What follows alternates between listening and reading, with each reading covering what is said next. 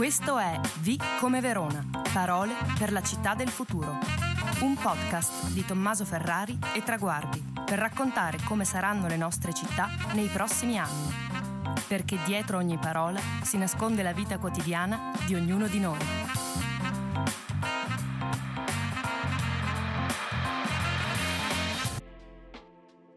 I come innovazione sociale.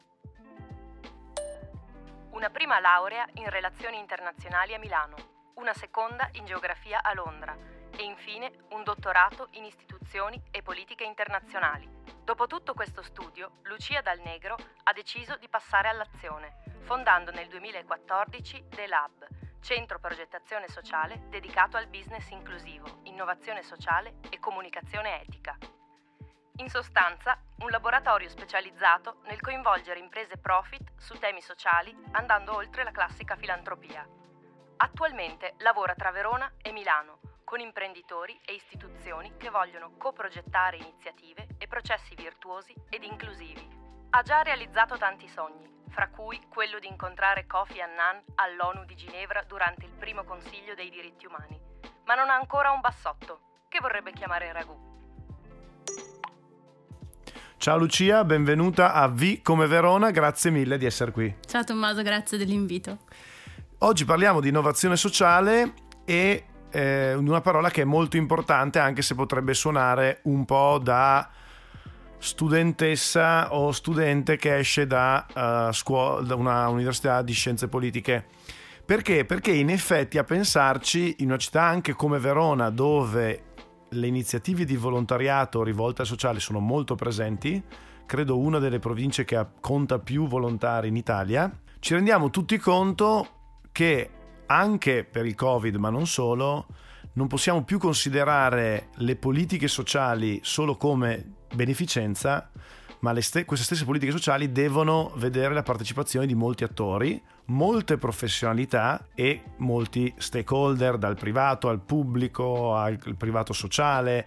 Insomma, bisogna trovare nuove formule per eh, soddisfare bisogni sociali sempre più crescenti. È giusta questa introduzione oppure ho divagato tantissimo e non sono arrivato al punto? No, no, è giusta. Eh, di fatto l'innovazione sociale esce dalle università, ma si sporca molto le mani con i territori, nel senso che quando poi viene messa in pratica ha a che fare proprio con la progettazione ed è una progettazione interessante e nuova proprio perché è partecipata. Quindi, come dicevi tu, eh, chiama in causa attori di origini completamente diverse, che magari una volta non venivano mai affiancati, ma che adesso davanti a un bisogno, a un problema comune, con questo approccio, con questo metodo, riescono a trovare delle soluzioni. E questo è un po' il valore aggiunto dell'innovazione sociale. Quindi anche di arrivare a un processo partecipativo, che è una parola che eh, trovo, mh, mm, come dire, dirompente, soprattutto di questi tempi. Ci hai già forse anticipato, però la nostra consueta uh, prima domanda riguarda la città del futuro. E allora ti chiedo perché per te innovazione sociale è una parola fondamentale per la città del futuro. Allora, innovazione sociale è, una parola chiave per le città del futuro che devono portare delle risposte ai problemi di oggi, a quelli che noi discutiamo.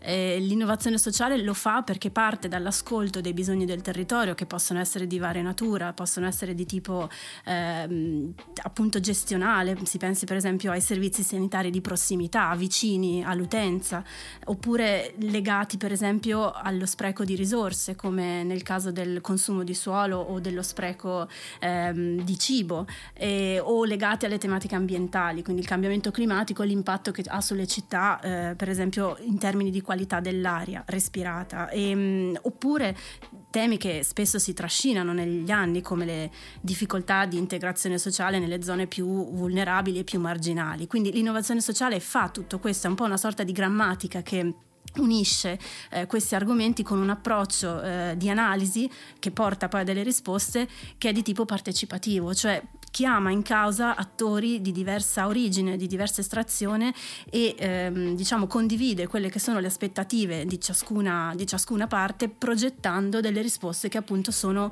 eh, concrete proprio perché frutto di, ehm, diciamo, di visioni eh, che, si, che, si, condividono e devono essere condivise. E il modo per che questo avvenga è proprio ciò che eh, rappresenta il metodo dell'innovazione sociale applicato alla progettazione eh, territoriale, urbana, sociale. È molto interessante questa prospettiva, Lucia, perché eh, mi viene in mente, tra l'altro, la seconda puntata eh, di questo podcast parlava di big data e in quella puntata si diceva come non c'è niente di digitale che non sia analogico. Quindi certo i big data possono supportare alla programmazione di alcuni interventi in città, ma ci deve essere una comunità forte. Quindi da questo punto di vista mi sembra che il tuo discorso miri proprio a non solo individuare i bisogni, proporre le soluzioni, ma anche creare questo uh, spirito di comunità uh, territoriale che quindi risponde a esigenze molto specifiche. Esigenze molto specifiche che si presentano sempre nei vari quartieri, nei vari territori. E un gioco che tentiamo di fare in questo podcast è associare la parola in questione, in questo caso innovazione sociale, con cose molto concrete che viviamo ogni giorno.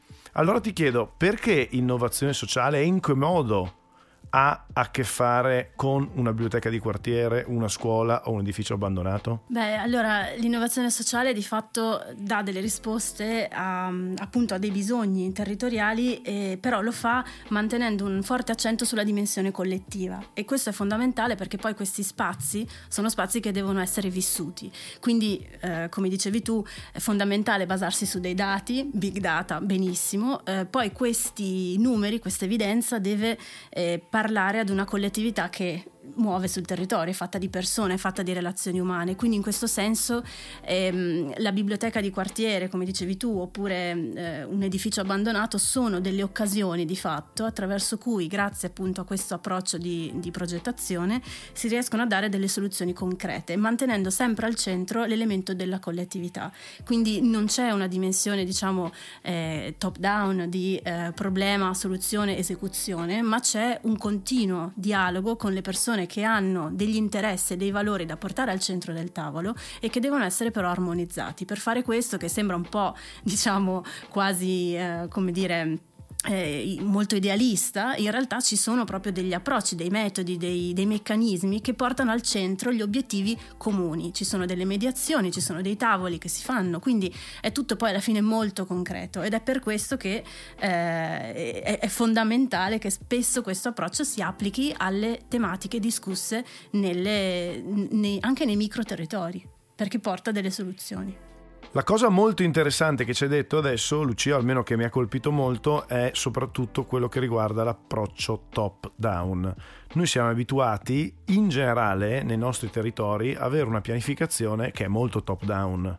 Lo stadio nuovo, eh, il mezzo pubblico nuovo, mm, il marciapiede nuovo, mm, qualsiasi cosa nuova è poco condivisa con la cittadinanza e soprattutto non nasce spesso da un ascolto della cittadinanza e quindi da un bisogno, nasce sostanzialmente dall'individuazione di un servizio che si pensa possa valere per quel territorio. E quindi non dico l'eliminazione, ma far sì che non si programmi solo in logica top down credo sia una rivoluzione soprattutto nei nostri territori, dico io di Verona, ma immagino anche in larga parte d'Italia. Grazie alle tue parole abbiamo capito come l'innovazione sociale entra nelle nostre vite in maniera concreta. L'abbiamo visto come tavoli di lavoro, l'abbiamo visto come servizi che si possono creare e l'abbiamo visto anche come collaborazioni che si possono generare. Eh, però quella che, ripeto, una parola che sembra molto, diciamo, per esperti del settore eh, o per gente che studia sociologia, eh, facci capire perché innovazione sociale riguarda tutti i cittadini. Ok, allora ehm, riguarda tutti di fatto io non, tendo a volte a non vedere la distinzione fra tecnici e cittadini, nel senso che poi i problemi io stessa che mi occupo di questo li percepisco magari esattamente quanto una persona che eh, non ha mai sentito parlare di innovazione sociale. Quindi quello che magari una persona che di questi argomenti, ehm, su questi argomenti opera e lavora può fare è portare delle risposte magari tecniche su un tavolo e poi aprire ad una discussione dove ci siano istituzioni coinvolte che hanno voglia magari anche di, app- di provare, non dico di adottare in maniera acritica, ma di provare alcuni approcci diversi per fare delle scelte che impattano la collettività. Viviamo in tempi in cui di fatto le dinamiche di convivenza sono molto più complesse, quindi eh, occorre tendenzialmente sempre di più ehm, aggiornare anche i meccanismi decisionali del contesto pubblico. E per fare questo quindi eh, è, importante che al di là dei ruoli, quindi tecnico, non tecnico, istituzione, cittadino, si tenda un po' al centro, ognuno portatore della propria origine, della propria esperienza, per risolvere concretamente i progetti, i problemi e quindi grazie a dei progetti concreti. Magari esemplifico ulteriormente per dare un po' uno spunto anche applicativo di quello che può significare fare innovazione sociale. Per esemplificare un po', ehm, io ho lavorato a Milano in un progetto eh, attivo in zona 4, che è una zona caratterizzata da case di edilizia popolare, con una serie di problemi anche eh, a, dovuti a processi di riqualificazione che stanno spostando un po' il baricentro degli interessi anche economici in certe zone che una volta invece erano abbastanza abbandonate, quindi ci sono dei conflitti fra precedenti eh, residenti, nuovi residenti, quindi con delle eh, difficoltà. E il tema in quel caso era cercare di dare delle risposte ehm, al, nel, nel, diciamo, nel contrasto alla povertà educativa che in quelle aree interessava moltissimo bambini, eh, molto spesso figli di, di, immigrati, quindi seconde generazioni, che praticamente vivevano eh, molto spesso in strada, nelle sale giochi oppure attaccati al computer o al telefono, quindi con una, ehm, to, diciamo, con una separazione che li caratterizzava rispetto al loro contesto spaziale ma anche sociale di interazione col quartiere. In quel caso eh, il progetto che è stato poi supportato da una serie di botteghe storiche, in particolar modo una di quel territorio, ehm, ha fatto sì che si realizzassero dei, diciamo, degli dei laboratori creativi che permettessero a questi bambini di raccontarsi, di lavorare sul tema dell'invenzione. Questi bambini hanno disegnato, hanno raccontato le loro aspettative e i loro, i loro desideri. Questi disegni sono poi diventati dei, sono stati diciamo elaborati, sviluppati in grafica, sono diventati dei, dei biglietti eh, che, quest, che il negozio in particolar modo, quindi l'attore privato che ha supportato questo processo, ha poi rivenduto eh, come biglietti augurali e il ricavato di questi biglietti è andato a supporto delle associazioni associazioni del territorio che, support- che supportavano già questi bambini esposti appunto a povertà educativa. È stato fatto un progetto molto interessante per cui questi bambini hanno scoperto eh, il mondo della tipografia, questo era un negozio, era una tipografia storica dal 1909 che, agi- che agiva in quel territorio e quindi si sono accorti che al di là dello, dello screen del loro telefono c'è un mondo di scrittura classico, vecchio, potremmo dire che loro non conoscevano, antico, che però hanno scoperto e quindi hanno eh, di fatto ampliato anche anche le loro, le loro conoscenze, hanno occupato il loro tempo in una maniera ehm, diciamo valoriale, in una maniera interessante, nuova e diversa. E quindi c'è stato poi una diciamo una, come dire, la creazione di un valore aggiunto dato dall'impegno di, dei, dei, negozi di quartiere di prossimità per continuare questa iniziativa e continuare a occupare questi bambini che altrimenti in quei territori, in quelle zone non avevano davvero eh, cosa fare e dove andare nel pomeriggio. Quindi questo, che è diciamo, la fine del progetto di innovazione sociale, parte da, una, da, un intervento di ascolto, di mappatura dei bisogni, di individuazione degli attori che già sul territorio fanno qualcosa, molto spesso sono del terzo settore, e quindi poi ci sono i tecnici come appunto la sottoscritta che unisce in un certo senso tutti questi elementi e provoca una reazione sociale, un po' come in una specie di laboratorio chimico, e questa reazione sociale porta, ehm, porta integrazione, nel nostro caso eh, lotta contro la povertà educativa educativa. Lucia ha un bellissimo esempio che ha alcuni punti secondo me fondamentali anche nell'approccio del sociale e nell'innovazione sociale. Il primo è il ruolo del privato. Noi siamo sempre abituati a vedere il privato come un finanziatore più che un soggetto abilitante e nel caso che ci raccontavi tu invece assumeva proprio eh, la caratteristica di protagonista eh, che noi siamo abituati a vedere nella funzione pubblica. E l'altro è proprio l'output totalmente inedito, nel senso che solo grazie a metodologie e a processi come quelli dell'innovazione sociale probabilmente si riesce a scrivere un progetto di questo tipo perché a nessuno verrebbe in mente probabilmente un processo di questo tipo senza aver ascoltato i bisogni di tutti. Il tema del privato, così il tema anche di questa innovazione che c'è dietro, mi porta anche a fare un'ulteriore considerazione, che è quella del mondo del sociale in questo contesto di pandemia. Perché è cambiata la società, si è trasformata l'economia e il terzo settore ha un enorme bisogno di innovarsi. Lo condividevamo anche eh, in introduzione. Non solo di trovare nuove modalità operative, ma anche nuove vie di finanziamento. E dovrà farlo in questo contesto dove da una parte si sono impoveriti quelli che prima davano i soldi, detta in parole povere. Sono allargati di molto i beneficiari perché la pandemia ha creato molte nuove fragilità. In questo contesto è difficile che le amministrazioni locali saranno in grado di poter coprire tutti i servizi e di raggiungere tutti i potenziali beneficiari. E già oggi in città come Verona tocchiamo con mano una situazione per cui larga fetta del welfare cittadino non viene più offerta direttamente dal pubblico ma in convenzioni con enti, associazioni e organizzazioni del territorio, che sanno essere più efficienti e capillari. È la famosa collaborazione con il privato sociale, se vogliamo. La situazione del prossimo futuro impone fin da subito un ripensamento radicale dei servizi e delle attività, in primis introducendo criteri di sostenibilità economica che non vedono più i servizi sociali come attività inevitabilmente in perdita o che lavorano a debito, ma come realtà che possano davvero farsi impresa.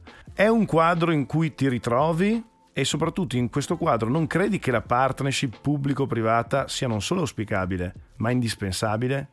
E quali sono gli strumenti nuovi che potrebbero essere messi in campo per accompagnare e agevolare questa trasformazione? Allora, una domanda molto ampia. Ehm, mi ritrovo in parte nel senso che ehm, le, le, partnership eh, pubblico-privato di fatto sono, come dicevi tu, eh, già in essere da parecchio tempo, quindi questa collaborazione fra esecutori ehm, di servizi, spesso appunto sul territorio, spesso ehm, a supporto delle fragilità e attori, e attori pubblici che erogano parzialmente risorse eh, perché ciò avvenga, esiste. E, ehm, viviamo però oramai anche da prima della pandemia, diciamo, in un periodo in cui questi confini fra eh, pubblico, privato, privato sociale, privato profit si sono un po' ehm, diciamo assottigliati. Eh, ci sono oggi delle imprese private classiche, diciamo, che possono avere delle performance di trasparenza sociali e ambientali da fare invidia a, a molte eh, realtà del terzo settore, come ci sono realtà del terzo settore che hanno una capacità organizzativa, gestionale sul territorio che fanno davvero invidia ad imprese di grande dimensione.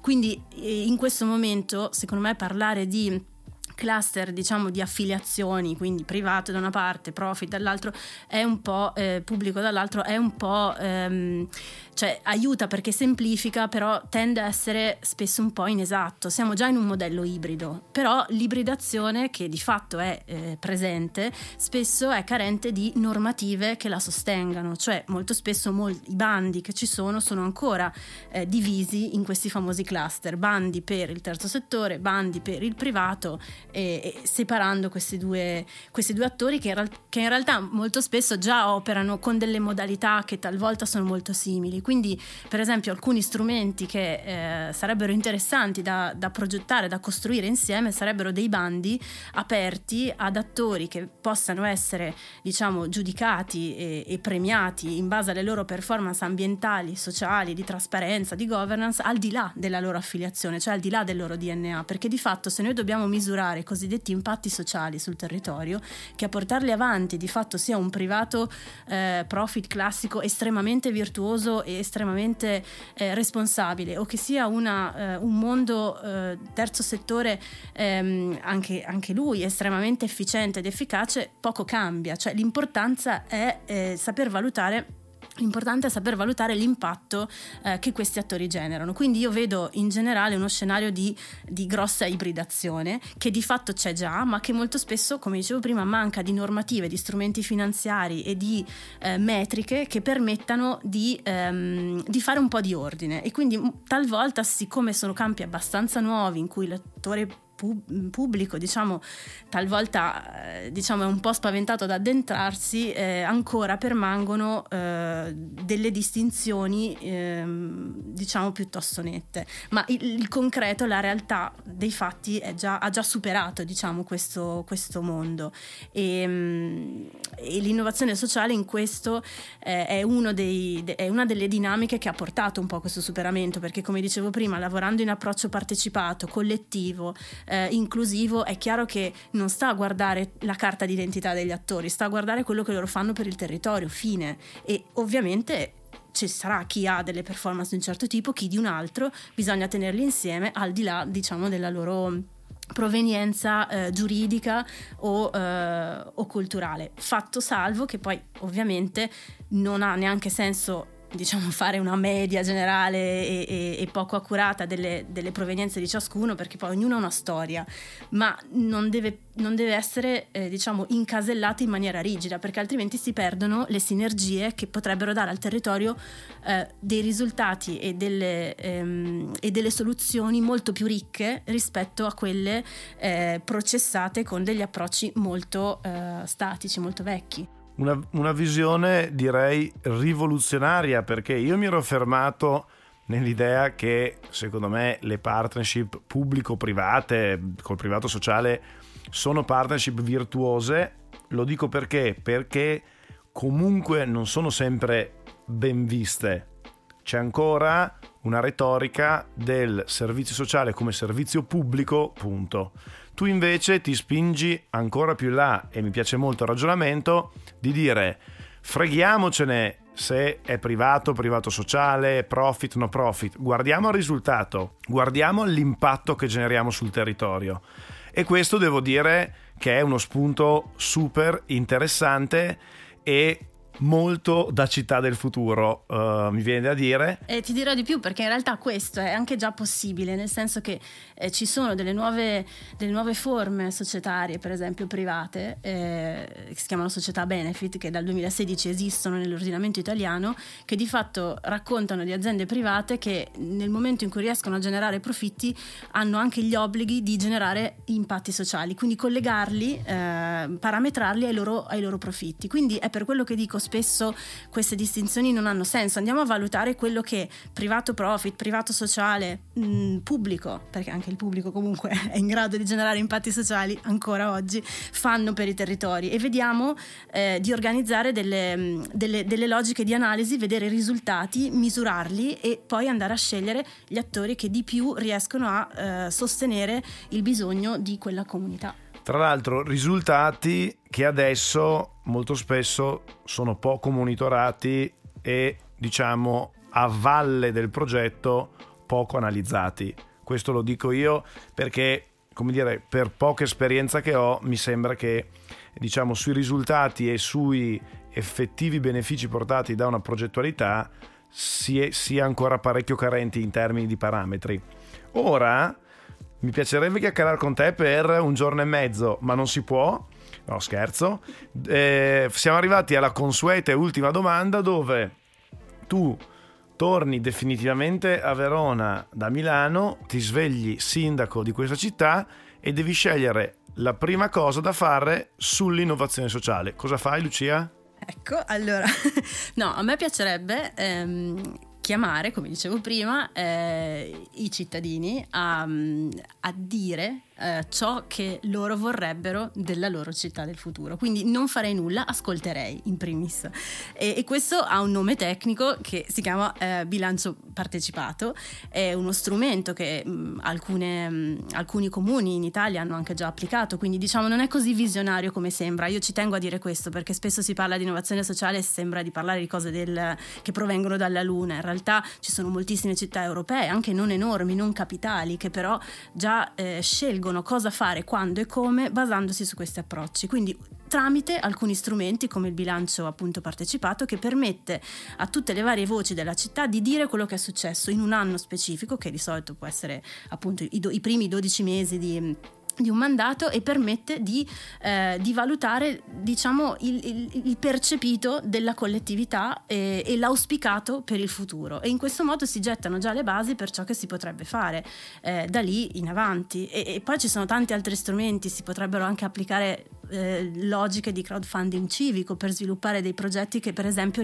valorizzino elementi culturali nella nostra città. Il crowdfunding civico è un esempio partecipativo di sostegno finanziario a delle cose che il comune in parte cofinanzia e per l'altra parte invece chiede ai propri cittadini, perché è anche vero che non tutto deve essere dovuto, ma altre, molte volte va anche meritato, quindi in un certo senso i cittadini possono scegliere, e dovrebbero poterlo fare, dove ehm, orientare i propri, eh, i propri, interessi, anche supportando eh, con delle cifre minime di solito un progetto, danno il senso di una, eh, di una cura, di una volontà di, eh, di, tenere al proprio territorio. E questi secondo me sono, sono, sono meccanismi di ascolto, di condivisione che rendono le città moderne e eh, in ascolto e sono fondamentali ascolto e partecipazione. Bellissima questa cosa che se Lucia diventa sindaco il primo giorno ascolta tutti e non fa niente. È bellissima ed è iper rivoluzionario, ma sul bilancio partecipativo mi permetto di dire che noi come traguardi abbiamo tentato di fare un bilancio partecipativo in piccolo, eh, però riuscito molto bene, radunando molti cittadini in una sala civica in Borgo Venezia e chiedendo loro le idee appunto da proporre al bilancio in sede comunale. È venuto fuori una serata di ascolto e di proposte molto interessante. Grazie Lucia, insieme abbiamo definito la nostra parola per la città del futuro innovazione sociale e come ultimissimissima domanda, visto che andremo a riscrivere nella prossima puntata Un'altra parola con la J, secondo te di che parola si tratta? Ecco, con la J, Fortunella, ehm, jogging. Quindi jogging, beh perché andiamo no? a correre. Andiamo a correre. Costruiamo spazi anche per questo. Anche per questo. Vediamo se andremo a correre nella prossima puntata o meno. Grazie ancora Lucia per il prezioso contributo e ci vediamo presto. A presto, grazie, ciao. E secondo voi quale sarà la prossima parola del nostro alfabeto per la città del futuro? Fatemelo sapere sui miei profili Instagram e Facebook cercando Tommaso Ferrari o su quelli del Movimento Civico Traguardi. Se questo podcast vi è piaciuto, continuate a seguirlo e parlatene con i vostri amici. L'appuntamento è per la prossima settimana con la prossima puntata di Vi come Verona, parole per la città del futuro. Ciao!